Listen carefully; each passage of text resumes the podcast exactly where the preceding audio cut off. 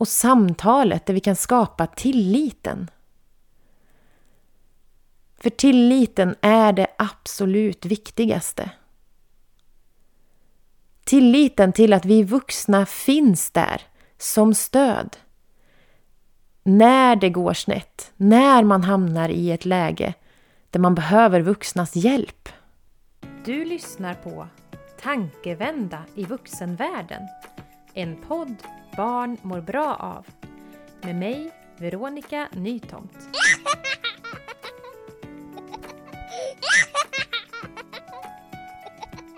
I barnens värld finns det alltid vuxna närvarande. Har du tänkt på det? Hur vi vuxna gör och agerar i mötet med barnen har stor inverkan på deras välmående. Vi kan bidra till positiva upplevelser och känslor, men även till det motsatta. I den här podden vill jag inspirera dig att göra tankevändor där du får möjlighet att reflektera över ditt förhållningssätt till barnen. Tillsammans skapar vi bästa förutsättningar för barnen att må bra. Jag som håller i den här podden är förskollärare och mycket av det jag pratar om refererar till förskolans kontext. Men jag tror att alla vuxna, oavsett sammanhang där man möter barn, kan ha nytta av att lyssna. Välkomna till min podd! Vårt allt mer digitaliserade samhälle är ett faktum. Vi lever i en tid med en stor teknisk utveckling med ständigt nya innovativa idéer, lösningar, olika verktyg vi kan använda oss av. Vi blir i allt större utsträckning beroende av digitala verktyg i vår vardag och för att få vår vardag att flyta på ett bra sätt. Och det här faktumet och det här sammanhanget vi är i kan vi naturligtvis tycka mycket om och känna mycket om. Och det ser vi också i stor utsträckning runt omkring oss. Att vårt digitala sammanhang engagerar och skapar känslor och vi uttrycker känslor runt omkring det. Men fortfarande är det ett faktum att det är så vårt samhälle ser ut idag. Det är så vårt samhälle av många olika anledningar har utvecklats. Och när vi tittar på det med våra vuxenperspektiv och utifrån våra behov som vuxna så jag är ganska övertygad om att de allra flesta ser de positiva effekter som det haft för oss i vår vardag. Alla digitala lösningar som förenklar och hjälper oss att göra olika saker. Som hjälper oss att det ska bli enkelt att kolla vår bank. Hur mycket pengar vi har på kontot eller flytta pengar mellan konton. Hur enkelt det är att hitta information. Och när vi blir eh, nyfikna på en konsert som vi gärna vill ha biljetter till så är det bara ett knapptryck bort. Och vi kan till och med köpa biljetten på en gång. När vi behöver ta bussen in till stan så är det bara att öppna appen, leta upp närmaste busstid, köpa biljetten direkt i appen och gå till busshållplatsen. Och när vi gärna vill se en film eller har hittat en serie som vi tycker verkar kul och intressant så är det bara att klicka igång den på plattan när vi vill eller koppla ihop den med tvn vi lever i en digital tidsålder där utvecklingen går snabbt, där nya lösningar avlöser varandra. Och det här är en utveckling som vi inte kan bromsa. Det finns alldeles för mycket bra, viktiga lösningar utifrån det här. Det är ett faktum att vi är i det här samhället. Och vi behöver förhålla oss till det på ett hållbart sätt. Vi behöver också förstå hur det påverkar oss. Både positivt, men naturligtvis också på, på ett negativt sätt. Och här behöver vi utveckla våra egna verktyg, var och en. Hur vi förhåller oss i det här digitala på ett sunt sätt. Hur vi skapar den här balansen i att vara i det digitala där allt finns tillgängligt. Men att inte tappa bort oss själva mitt i allt det där. Utan också ha fötterna på jorden, se människorna runt omkring oss. Det digitala samhället är naturligtvis också en stor del av barnens sammanhang. Och för de barnen som finns runt omkring oss nu så vet de inget annat. För dem är det här en naturlig del. Det har funnits i deras liv hela deras uppväxt. Och när vi pratar om det digitala samhället och barnen så väcker det också starka känslor hos många av oss vuxna. Och det är det här som jag vill lägga lite extra fokus på i det här avsnittet. För det är någonting som är oerhört viktigt att vi blir medvetna om. Och framförallt gör oss medvetna om hur det påverkar barnen. För vår yttersta instinkt handlar naturligtvis om att skydda barnen så mycket vi bara kan från olika faror. Men risken finns också när vi vill skydda, när vi vill hålla barnen ifrån det där som vi kan uppleva som ett hot. Att vi faktiskt missar målet just med att skydda. Just med att ge barnen förutsättningar att kunna hantera de här situationerna som de kan hamna i. Och när vi pratar om barnen och det digitala så blir det lätt fokus på de där farorna vi ser, den där oron vi känner i olika sammanhang. Men om vi låter den där oron ta överhanden så missar vi att se barnen i det de står i när det kommer till de här olika sammanhangen. Och när vi skyddar och kanske försöker begränsa och undanhålla att inte bli utsatt så missar vi möjligheterna att ge barnen hjälp och stöd och verktyg för att kunna hantera de här svårare situationerna. Och det pratas ju ibland om att barnen får tillgång till digitala verktyg alldeles för tidigt.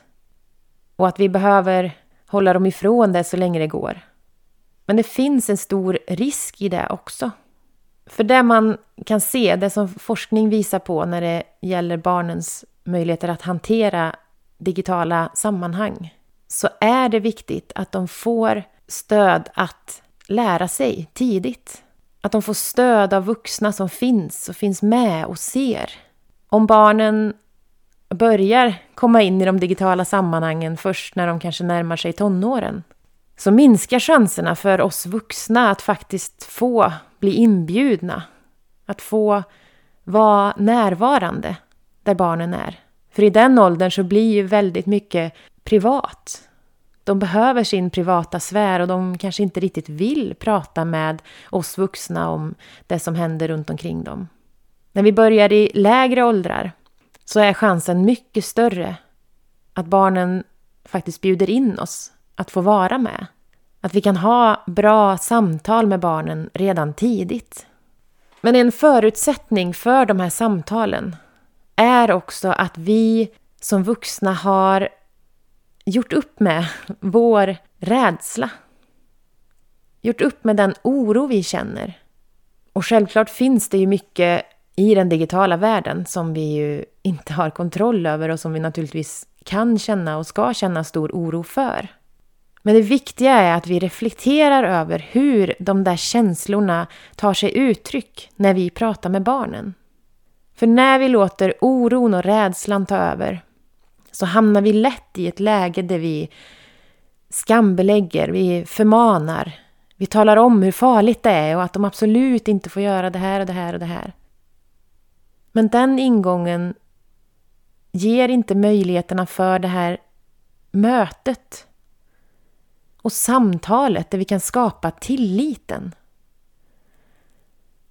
För tilliten är det absolut viktigaste. Tilliten till att vi vuxna finns där som stöd. När det går snett, när man hamnar i ett läge där man behöver vuxnas hjälp. För vad händer om vi i samtalen med barnen om det digitala gång på gång har förmanat och talat om hur farligt det är Vi har skapat skamkänslor kring att göra vissa saker. Vi har pratat om eh, olika saker man kan bli utsatt för på ett negativt och skammande sätt. Och vad händer då när barnet i 12-13 års åldern råkar ut för en sån situation? Vad blir känslan hos barnet? När de ska komma till dig som vuxen och tala om att nu har det här hänt. Jag behöver din hjälp. Om de då känner skam för den här situationen så är risken stor att de inte vågar. Att de inte vågar ta det där steget att få hjälp. Att de inte vågar berätta om vad som hänt. Och att de går med de där tunga, jobbiga känslorna alldeles själv. För vi vuxna har haft allt för stort fokus på att skrämma upp och att skambelägga. Och tala om hur mycket farligt det finns. Så mycket att vi också missar allt det där fantastiska. Allt som också är bra med det digitala, även för barnen. Och som jag var inne på i början så är det så här vårt samhälle ser ut idag. Vi har mycket att jobba med när det kommer till de digitala verktygen, de digitala sammanhangen på olika sätt. Som vi tillsammans behöver hjälpas åt att möta upp. Men om vi bara lägger fokus där så missar vi också allt det viktiga, fantastiska, allt det bra som det också kommer med. Även för barnen. En del i det här som också ofta skambeläggs och pratas om i ganska negativa ordalag handlar också om de sociala medier som vi på olika sätt befinner oss i och som också barnen blir en del av. Och även här blir det ofta en negativ ingång i det. Att man gärna belyser och lyfter fram det som är negativt och problematiskt med sociala medier. Och det är stora plattformar som naturligtvis kommer med väldigt många olika svårigheter. Och där det är stort utrymme att få uttrycka precis det man tycker och tänker och känner.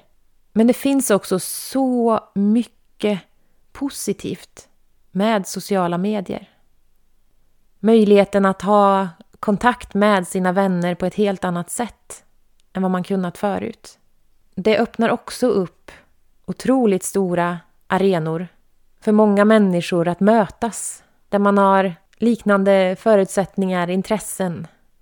Och för många av de barn och unga som växer upp idag i mindre sammanhang där man kanske känner att man inte riktigt passar in.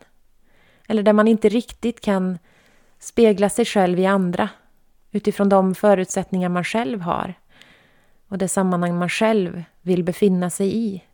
För dem har sociala medier också öppnat upp för större communityn där man känner sig sedd. Där man blir bekräftad precis för den man är. Där man möter andra likasinnade. Där man möter andra som står inför samma utmaningar i samhället. I en känsla av att kanske inte riktigt passa in.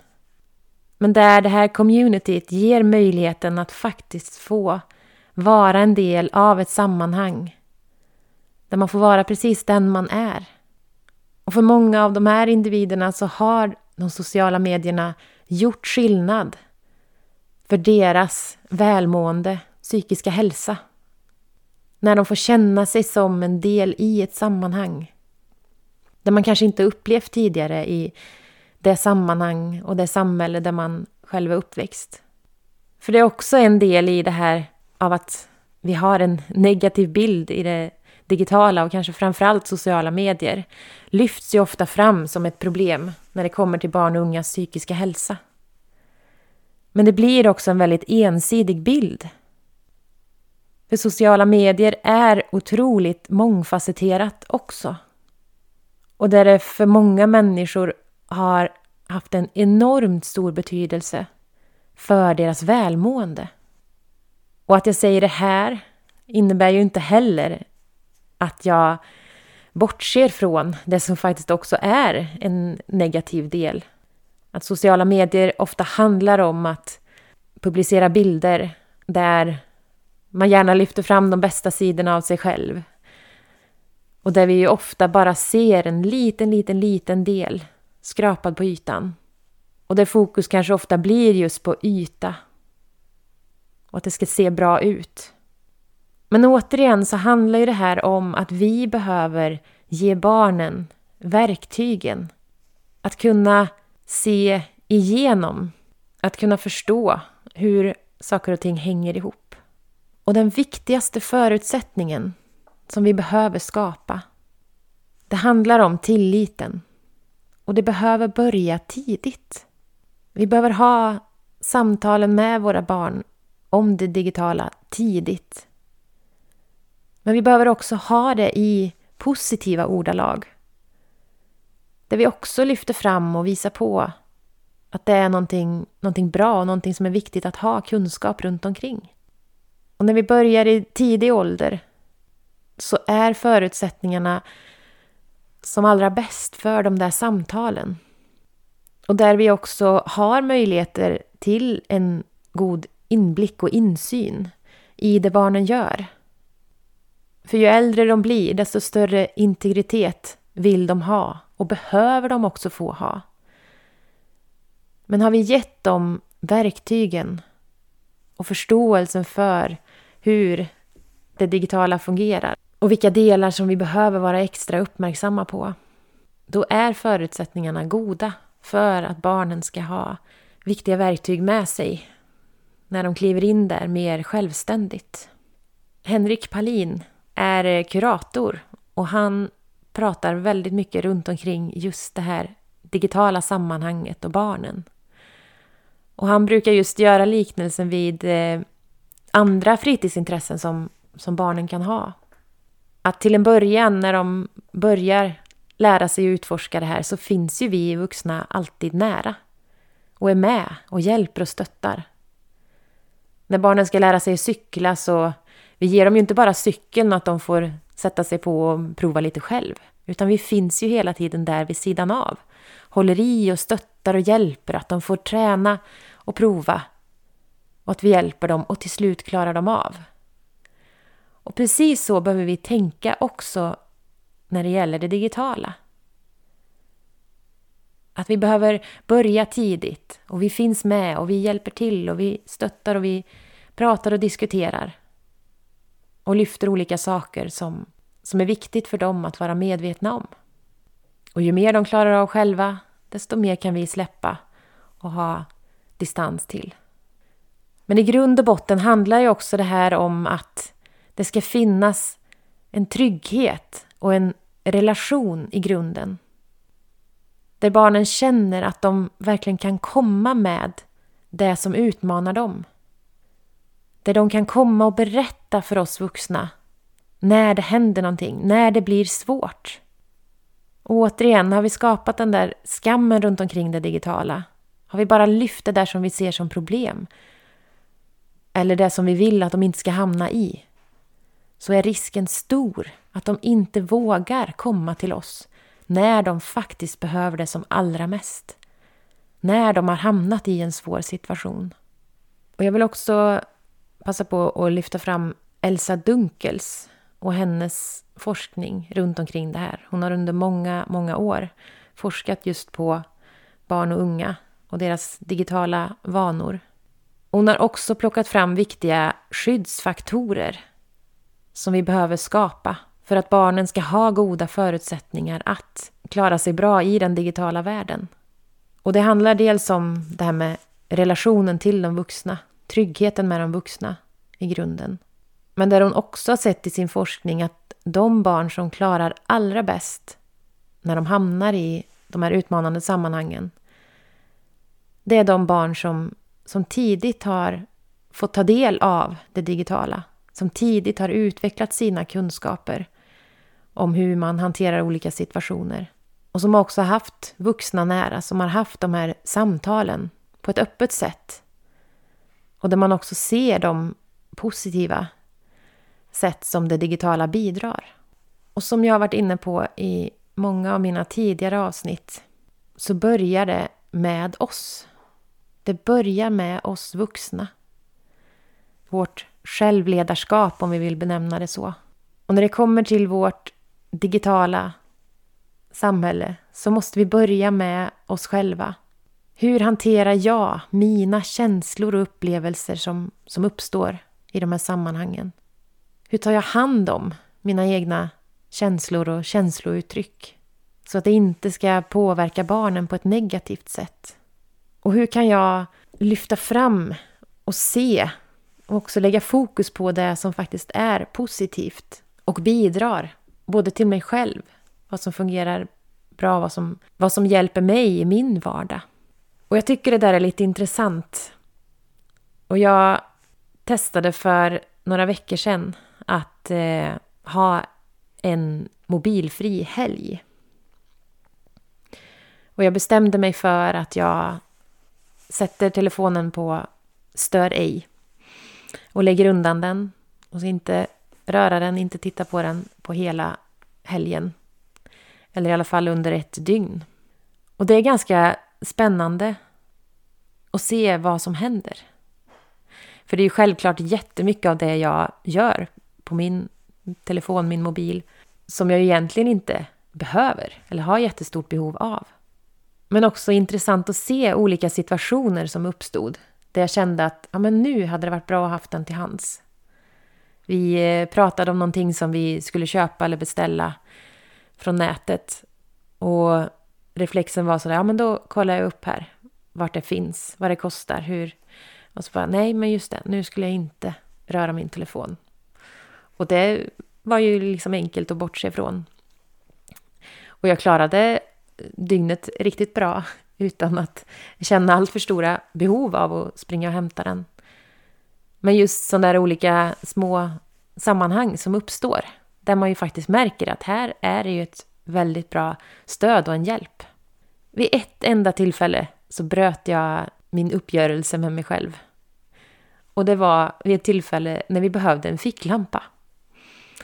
Och inget annat just då fanns i närheten. Då tog jag fram telefonen, tände ficklampan så vi kunde se där vi behövde se, stängde av den igen och la undan den. Men det visar ju också på att just det här digitala verktyget vi har är så oerhört mångfacetterat. Och vi ska inte sticka under stol med att det kommer med många negativa delar. Men framförallt så behöver vi lägga fokus på det positiva som finns med det. Se hur det kan vara en hjälp och ett stöd också för barnen. Och när vi också tittar på vår användning som vuxna så finns det också många tillfällen och sammanhang som också bara är för vårt eget nöje. Och vi är nog många som känner igen oss i när vi upptäcker en ny spännande serie och det finns tre säsonger, tio avsnitt varje säsong. Och hur gött det faktiskt kan kännas att få ligga där i soffan och bara titta på avsnitt på avsnitt på avsnitt. Och precis så är det för barnen också.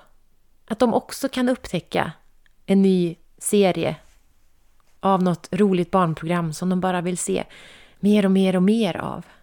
Och då behöver vi gå tillbaka till oss själva och se att det här är ju faktiskt ett behov vi kan ha ibland. Och som vi också mår väldigt bra av att få göra. Och det gör ju barnen också. De kan också behöva det där ibland av att bara få titta på avsnitt på avsnitt på avsnitt. Men precis som vi som vuxna inte mår bra av att sitta i soffan flera dygn i sträck så gör ju inte barnen det heller. Och där behöver ju de också vår, vårt stöd och vår hjälp i att skapa det här på ett hållbart sätt. Och att hitta den där balansen i att sitta still med skärmen eller plattan en period. Men att också ta sig ut och röra på sig. Och även här så är det ju lätt att vi hamnar i det där skambeläggandet. Och att vi är snabba att tala om för barnen hur farligt det är att sitta still med plattan. Men att vi inte riktigt ser det vi själva gör. Och att vi även här behöver hitta balansen i att se på våra egna vanor och hur vi använder det digitala inte bara spegla över det barnen gör eller ungdomarna gör. Och att vi tillsammans behöver hitta balansen. Och det pratas ju ibland om det att vi behöver ha begränsad tid, vi behöver ha skärmtid för barnen. Och det är en viss tid de ska stänga av. Och kanske ibland ondgör vi oss över att barnen inte riktigt följer det där. Eller de har så svårt för att stänga av plattan. Men det är ju kanske inte så konstigt när det är så mycket kul som lockar där. Och ibland behöver vi kanske utmana oss själva i och fundera över vad erbjuder jag som vuxen på andra sidan? Vad kan jag erbjuda som faktiskt också lockar? Vad hittar vi på där vi möter barnen? Hur känner de sig sedda i olika sammanhang? Så att de faktiskt tycker att det också känns gött att välja bort skärmen. Och då är det återigen tillbaka i det där med, med relationen. Och att också se barnen. Och i mötet med barnen och det digitala så måste vi intressera oss för det barnen gör. Vi behöver vara nyfikna och vilja förstå vad det är som fångar deras intressen. Och att vi också engagerar oss i det. Och också lägger bort våra normer och förväntningar på vad som är bra underhållning. Att vi också kan se det som barnen intresserar sig för. Just som deras intressen och också någonting viktigt och värdefullt. Även när det är i det digitala sammanhanget. Vi behöver helt enkelt hitta vägar fram tillsammans. Tillsammans, vuxna och barn. Och tillsammans också med ungdomarna. Och att vi även i mötet med de unga har den där nyfikenheten och visar intresset för det som intresserar dem. Intresset för det de gör utan att skamma eller skuldbelägga. För det är först då som vi verkligen kan nå fram till varandra. Och det tror jag är den allra viktigaste förutsättningen för att vi tillsammans ska skapa en hållbarhet och ett hållbart förhållningssätt i det här digitala sammanhanget som vi finns i. Det digitala samhället som vi är en del av. För det kommer inte förändras. Det är vi som behöver skapa hållbara, fungerande verktyg för att skapa de bästa förutsättningarna för oss själva, för oss tillsammans, för och med barnen. Tack för att du har lyssnat på min podd. Följ mig på Instagram för att få uppdatering om nästa avsnitt och andra saker jag delar där. Mitt konto heter Nyfiket lyssna. Vill du ta del av mina tankar på andra sätt så kan du läsa min bok Förskollärare, leda och ansvara för förskolans undervisning. Jag erbjuder även föreläsningar och workshops på olika teman, bland annat vuxnas ledarskap i mötet med barnen. All information finns på min hemsida verobalans.se. Du kan också kontakta mig direkt på info.verobalans.se. Vi hörs igen i nästa avsnitt.